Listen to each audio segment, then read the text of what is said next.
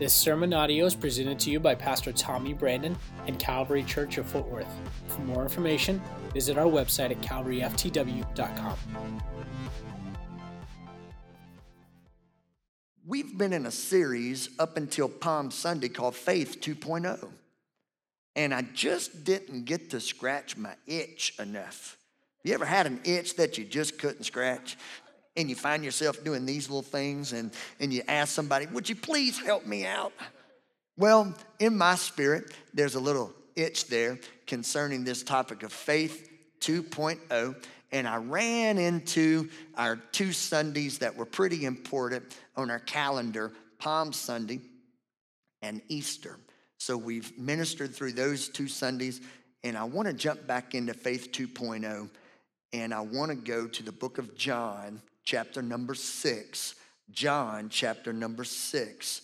And we will look at verses 16 through 21. 16 through 21. In the evening, his disciples went down to the sea. They got in the boat. They headed back across the water to Capernaum. It had grown quite dark, and Jesus had not yet returned. And a huge wind blew up churning the sea. They were maybe three or four miles out when they saw Jesus walking on the sea quite near the boat. They were scared, senseless, but Jesus reassured them It's me. It's all right. Don't be afraid. So they took him on board, and in no time they reached land, the exact spot they were headed to. When it comes to miracles, everyone say miracles. When it comes to miracles, it is so hard to figure out in between our ears the miraculous. Our little brains, our minds have such a hard time comprehending the supernatural because we're natural and we can't, for the life of us, really get to the place in our own comprehension the things of the miraculous. And what happens is we find ourselves asking questions like this Did that really just happen? We find ourselves asking questions like, Was that even possible? We find, is it really possible to have 500 times an offering returned to us? Is that, is that, did I hear that right? Is that even possible? And we, we struggle. It's almost like a small little calculator that cannot uh, use large numbers. And when you try to, it spits out that there's been an intellectual error. Uh, when you start trying to consider the miraculous work of God, sometimes in our ability to do that shows our inability and there's an intellectual error, or, or we, we, we become dumbfounded, we become head scratchers, we become confused at how did that happen? How many of you have ever heard the old saying, you've got to see this to believe this? Well, with faith 2.0, we're going to flip it. It's you've got to believe this to see this. There's a place in faith, there's a place in, in believing God that is greater than what you can see. If I've got something that you've got to see to believe it, guess what? All I have to do is get you close enough to see it, and then you'll believe it. That didn't take much faith. That just took you getting to the right place at the right time and me kind of revealing something to you. But none of us need something revealed to us by our mother, our father, our friend sitting next to us in church. We need something revealed to us in the supernatural. Because every single one in this building, no matter how well you have it today or how well uh, you've had it yesterday, we all need more from God. We need something that comes from a different place, a greater place. We need something that comes from the supernatural. And how you obtain that is you must believe it to see it. There's a job that all of us are familiar with, a vocation that we're all familiar with, and I'm not real sure if any of us would ever want to sign up for the job, and that is being a meteorologist in the South. We find ourselves so frustrated with these poor weathermen and weatherwomen here in the Metroplex. You plan for rain, you better get your sunscreen out. You plan for sunscreen, you better pop an umbrella open. There's no way you can predict the weather around here. I remember one Easter Sunday a few years ago, we had about an inch of snow on Easter Sunday. Remember that? Boy, I'm glad I didn't wear a seersucker suit that Sunday. That would have been funny. The weather, the weather's so, it, it, it's, it's so fickle. It's, it's, it's, you can't control it. What's interesting is, is that we probably know more about Mother Nature today than we ever have, but yet we still can't control the weather patterns. We have reinforced concrete, Brother Patton, for earthquake scares. We have safe rooms built in our homes for tornado scares. I remember one time early in my marriage, we didn't even have kids, babe. And I remember we were living over in Arlington, and it was our first house, and uh, it was that house that became our miracle story. It was a house, uh, imagine buying a house today for $42,000. Well, we did it. God was on our side. Now, of course, we wore bulletproof vests to check our mail. I ain't joking either. You, you give your wife a gun and say, Cover me while I go to get the mail. But it was our stepping stone financially because God allowed us to sell it and and, and do great things through it. But it was in that house. I remember uh, the, the, the television came on and, and it was it was if you're in Arlington, you need to take cover. And I'm like, what in the world? Take cover? And and I'm thinking take cover means take cover. But I look out my window and like 50 of my neighbors are in the middle of the street. And I'm like, either they've got it wrong or the meteorologist has got it wrong because take cover doesn't mean walk out and look. Well, what do I do? I walk out and look, and you're like, uh uh-uh, uh, i am done because that weird green sky all of us are familiar with. I remember Denora and I, man, we hunkered down in what we thought would be the safest room in our house, and no action. We were so disappointed at least scare us when you come by. The weather, it's crazy. But while we can't predict the weather, here's what we know throughout the Gospels. More than once, we see that Jesus Christ, in his divinity, we see him calm the raging storm. We see Jesus Christ the mighty God among us, we see him speak peace even in the worst of climate. So beautiful to watch how he would just speak peace and the storm would cease. The Sea of Galilee happens to be a, a place of frequent miracles. I'm not really sure why, uh, but it's pretty cool. The Sea of Galilee, we see, first of all, the, uh, the miracle of the fish that were being caught. So we have a miracle that's under the sea, actually, and we've got about 153 fish caught when they couldn't catch a fish all night. He told them to fish on the other side of the boat. Remember that? Yeah. And then we have a miracle on the same body of water where he spoke peace and the storm settled.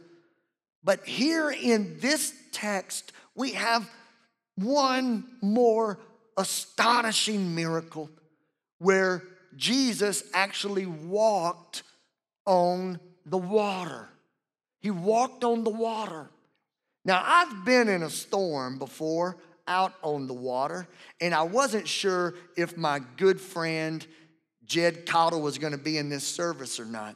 And I'm so glad he's here today and didn't have to work. But Jed and I, Oh, we've been on a body of water in the middle of a terrible storm with one of our wonderful friends that has gone to be with the Lord, and he's a friend to our church, Brother Mickey Harlow. And if you've ever been around here for Calvary any length of time, you know of whom I speak, and Mickey Harlow. And Mickey had this just this gorgeous awesome, super fast, super nice. Everything Mickey had was always the best. And he had the best bass boat that money could buy, but it just wasn't good enough not to sink. And the three of us were in this unbelievable boat, and the storm came up on Tawakoni, and Mickey, this bigger than life personality, he says, Why are y'all nervous? And we're over there with life vest on, we're hunkered down, and he's fishing in the middle of the storm. I'm telling you, it was as dark, it was as rough, the waves were crashing, and we're like, won't you stop fishing for a minute? No, you catch real good ones in the middle of the storm. You got to keep fishing, guys. And we're like, we're not fishing, we're scared. Mickey never worried about a thing until he fired up that expensive motor. He says, Hold on. Boy, he shifted that boat into gear. That boat just shot out of the water. And unfortunately, the nose went right back down. We took in so much water, it knocked the motor off. The motor stopped running. Mickey, what does he say? This bigger than life superhero figure. He says, Don't worry, we got the trolling motor. He puts the trolling motor. It's not working either. We need to worry. the boat's spinning, it's floating here, it's floating there. And Mickey, being the sharp guy he is, his greatest concern now is not for my life. His greatest concern is not for Jed's life. His greatest concern is that boat hitting the rocks. And he says, Everybody jump out of the boat. We got to keep this boat from hitting the rocks.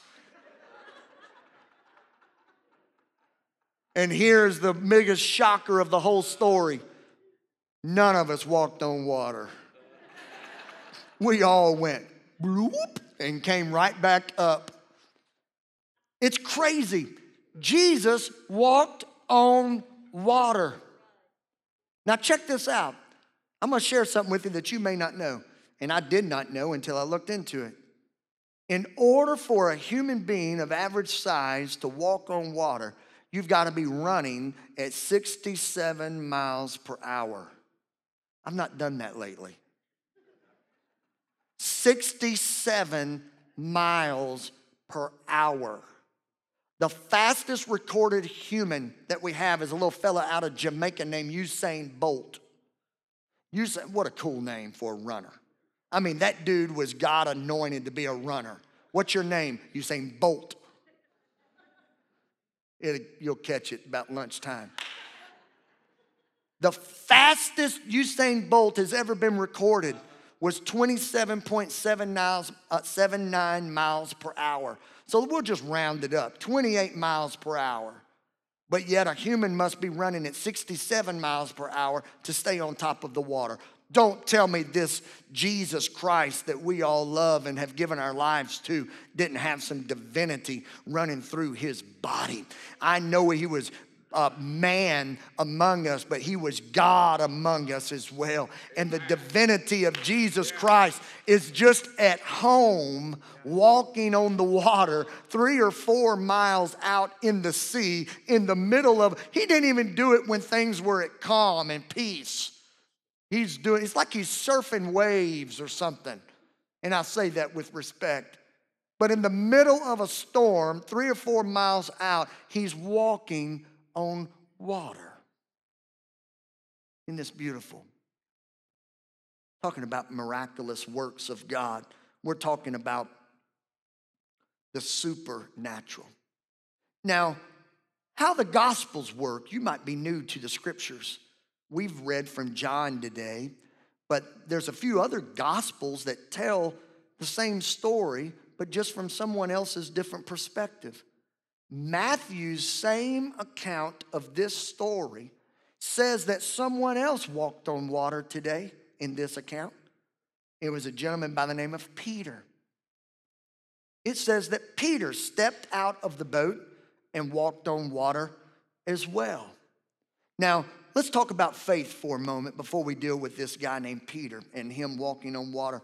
I came across a real cool definition of faith, and I hope it goes over well with you. I hope you catch the, the, the, the, um, the, the mind blowing fact of this, this definition of faith. Someone said that faith is like crawling up a tree, climbing out on the limb, sawing off the limb, and watching the tree fall.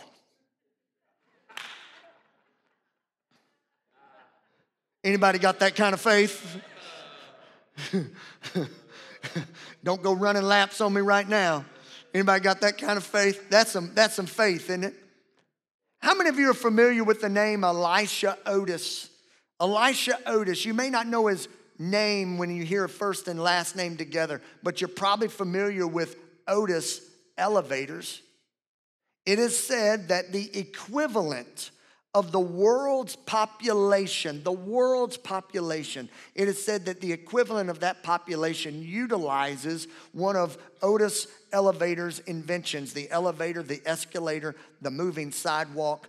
Every three days, equivalent of the world's population has utilized one of Elisha Otis's uh, inventions. Here's the crazy part about this guy, Elisha Otis. The year was 1854. He's in Hyde Park, London. And we have the crystal, uh, what was it? What was it called? Let me look in my notes here before I get that wrong. It was the Crystal Palace exhibition. And no one's wanting to buy his newest invention, which was the braking system of the elevator. No one believed it would work. So Elisha Otis concocted one of the most famed sales pitches of all time. He took one of his elevators up to a platform and he took with him an axeman. Yeah, that means a man with an axe. And when they got to the top, they got into the elevator and, and uh, Elisha Otis got into the elevator and he told the large crowd there to see his latest invention. He, he said, Now, here, here is the braking system of which I've invented and he commands the axeman to cut the cable. And the elevator drops to a free fall. It's going down, and the braking system slows it down. And he could not keep up with the sales orders because he was willing to cut the cable. I've heard something similar, and this makes me just tense up with a little nervousness. I heard something similar about an armor company, a body armor company, that they were having a hard time moving their product. So, in order to get things sold, they took a willing volunteer, strapped a vest on him, and had someone shoot him.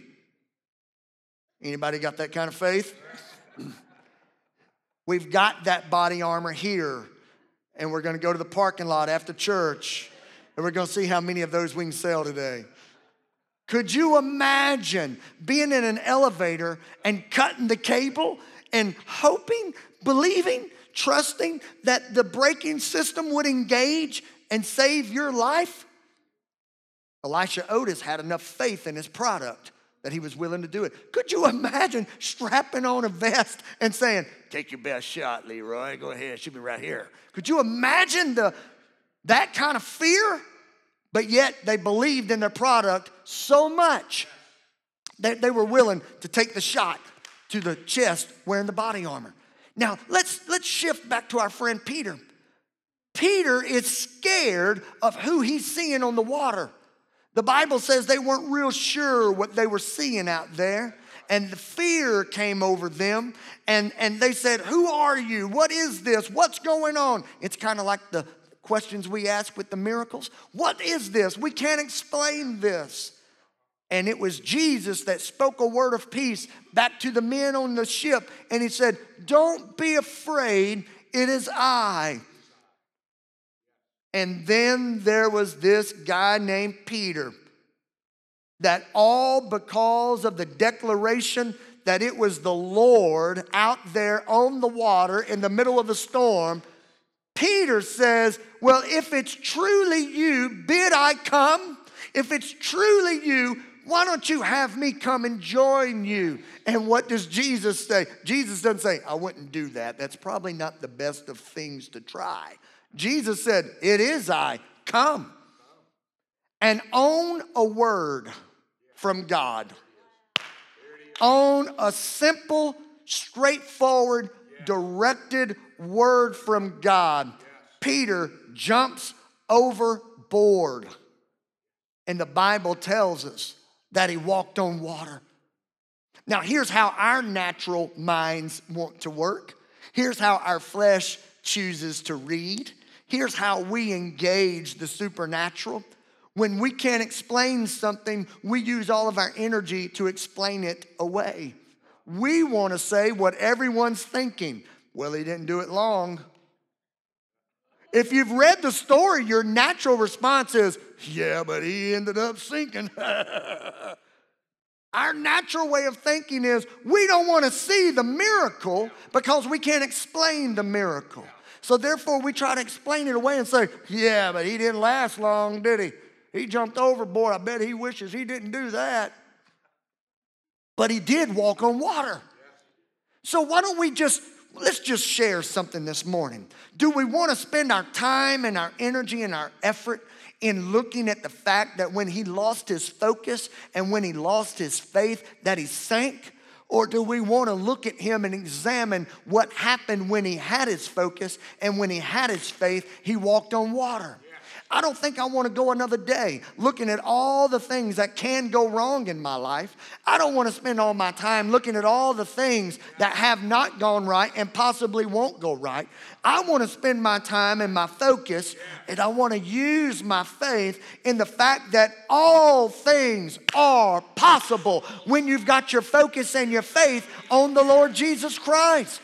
Someone say, All things are possible if you will believe. Peter had a moment. Whoo, he had a moment that he believed.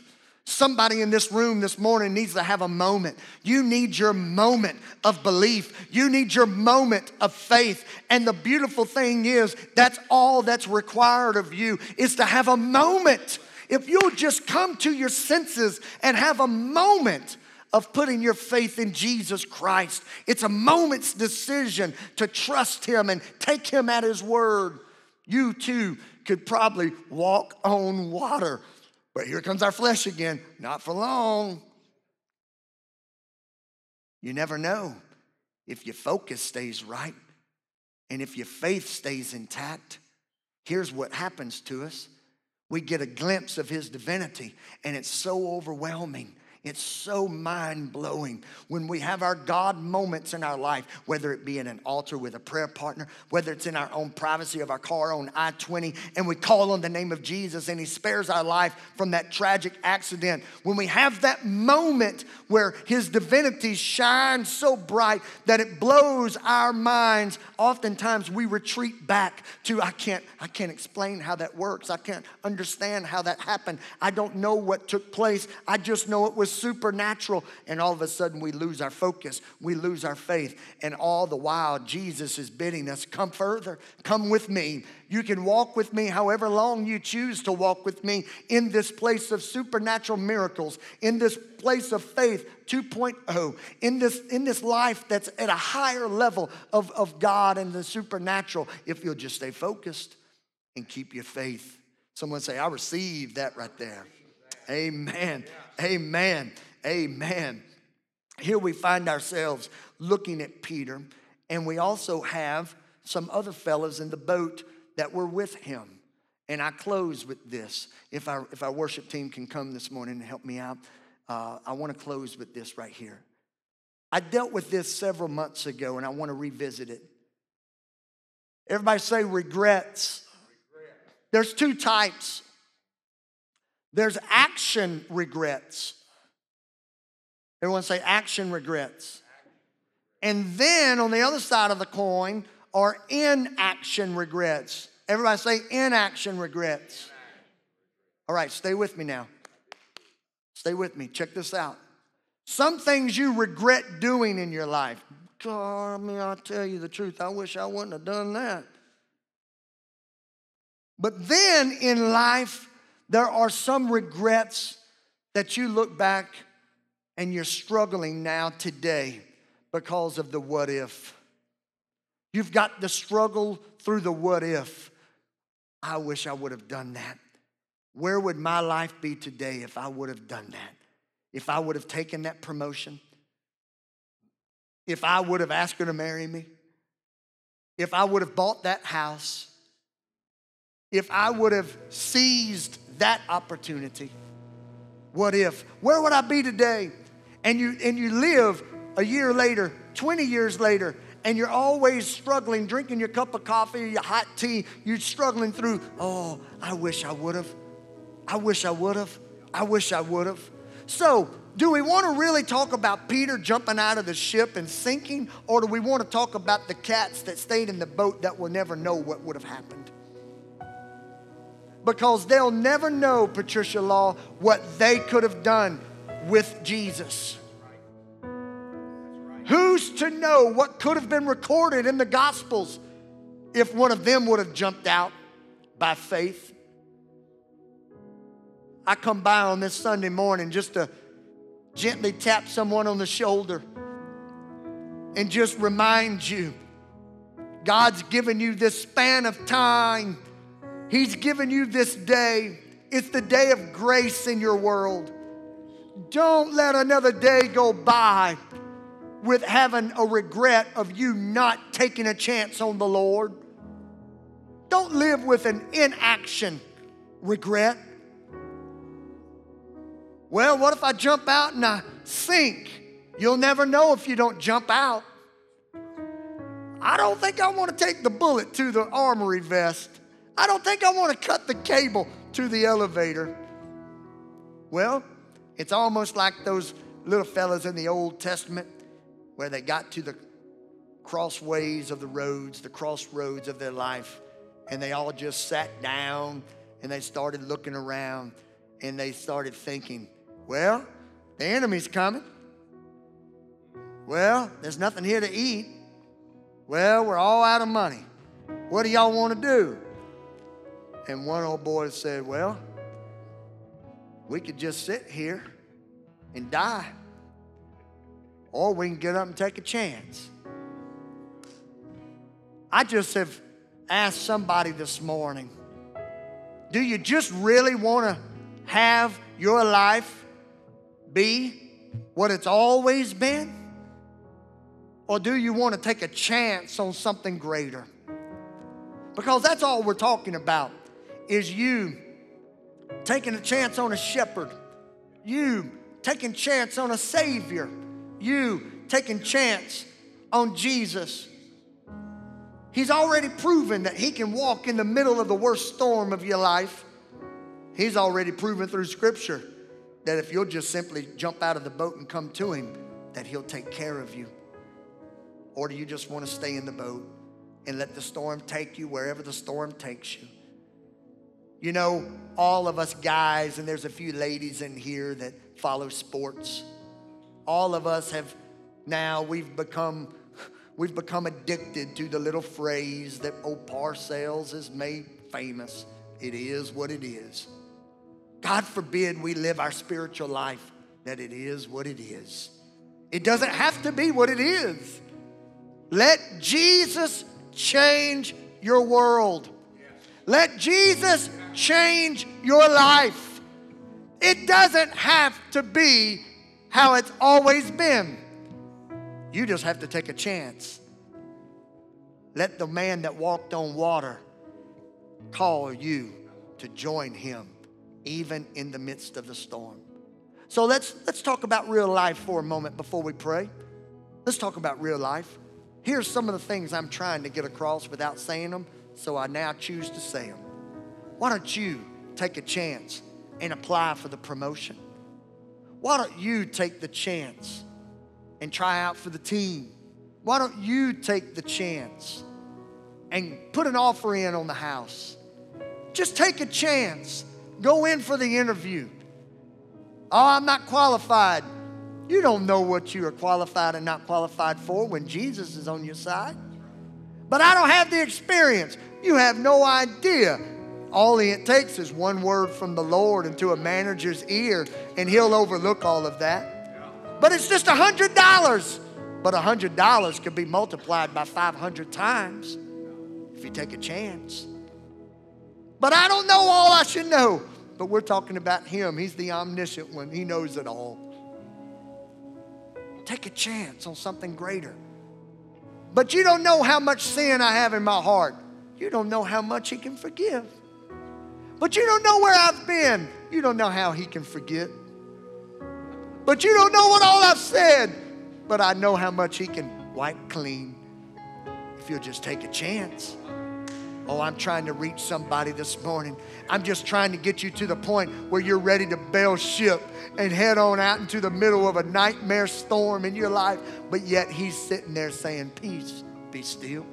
I'll receive you with love. I'll receive you with provision. I'll receive you with care. I want you to stand this morning. Prayer partners, come quickly. If you'll quickly move, quickly come.